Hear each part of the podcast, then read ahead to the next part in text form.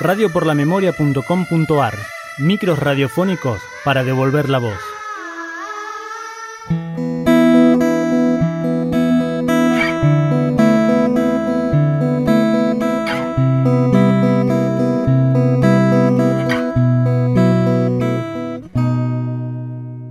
Jorge Alberto Ferracani, el flaco para sus amigos, nació el 12 de noviembre de 1954 en el barrio de Palermo de la ciudad de Buenos Aires. Al pasar al secundario decidió realizar el examen de ingreso a la prestigiosa escuela Otto Kraus para completar sus estudios como electrotécnico cinco años más tarde. El flaco Ferracani le ponía ímpetu y dedicación a todo lo que hacía. En su examen de ingreso al Kraus, sacó un 90 por sobre 100 y su promedio en los primeros años era destacable, en especial en la materia educación democrática. A lo largo de sus estudios secundarios, Jorge empezó a perder interés en lo escolar y sacó el adolescente rebelde que tenía adentro. Comenzó a asistir solo a las clases que le interesaban, llegando a pedir varias veces que lo reincorporen por haberse quedado libre.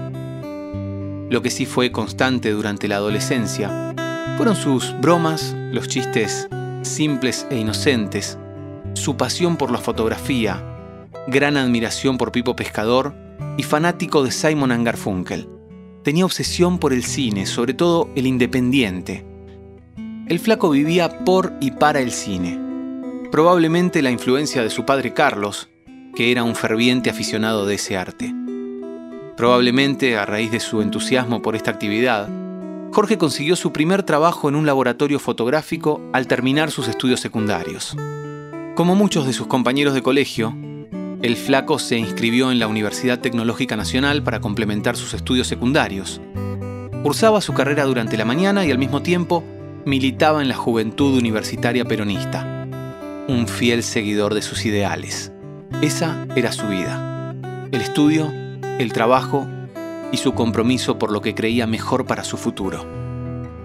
El flaco nunca se había imaginado que el 30 de octubre de 1976 iba a ser la última vez que llegaría a la puerta de su trabajo.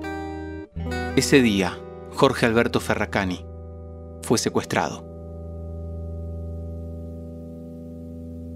Mamá, papá, vengan a ver lo que grabamos el otro día con Ricardo. Dale, dale.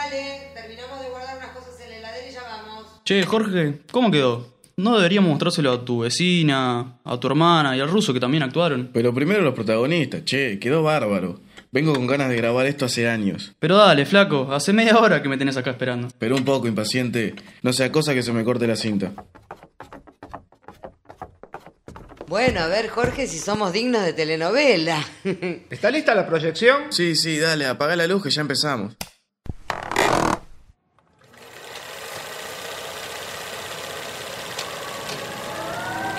¿Qué tanto quilombo? ¿Qué pasó?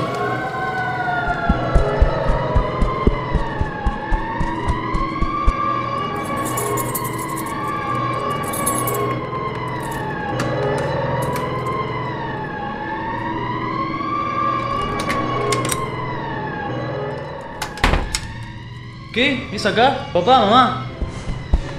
Papá, mamá, ¿dónde están? Sí, hijo, tranquilo, parece que hay fuego en uno de los departamentos. Sí, sí, despertemos a tu hermana y salgamos por las dudas. No entiendo igual cómo con tanto quilombo no se despertó. ¡María! No, deja, pa, voy yo. Ustedes vayan a la puerta.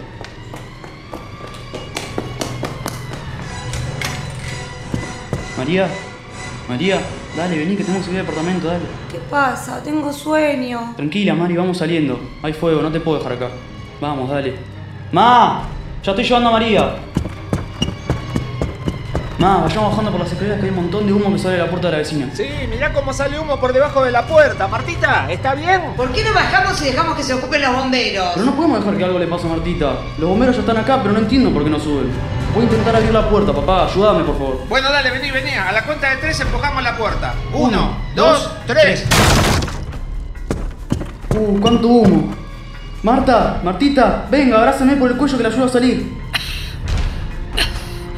Gracias, querido, gracias.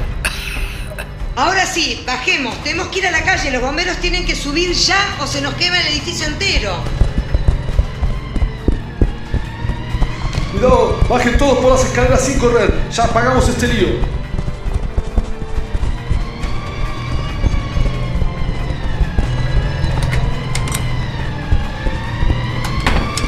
Por lo menos estamos afuera y por suerte no pasó nada.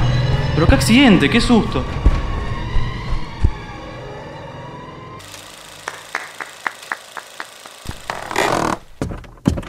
¿Y? ¿Les gustó? Excelente familia, salió buenísimo. Gracias, mapa.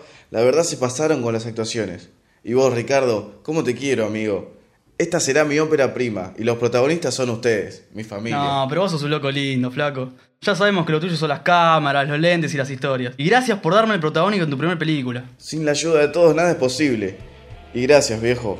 Vos me enseñaste mucho de cine, así que sos parte. Y bueno, ¿vamos a comer algo que ahora en media hora nos vamos con Ricardo al cine? Micro de radio por la memoria basado en un texto del examen de ingreso al Otto Kraus. Actuaron Nicolás Pedraza, como Ricardo, Matías Muñoz, la madre, Paula Cosiura, el padre, Leo Menéndez, como Martita, Ivonne Guade, editado por Juan Villone, segundo año de la carrera de operación técnica. Trabajo realizado por Lucía Lucesoli, Caro Müller y Santiago Agüero. Locución, Guillermo Gravino. Práctica integral de Radio 1, Comisión B Turno Noche. Profesor Diego Zambelli. Producción y dirección para radio y televisión, ISEC 2015. Este locutor y todo el equipo jamás olvidaremos a los desaparecidos.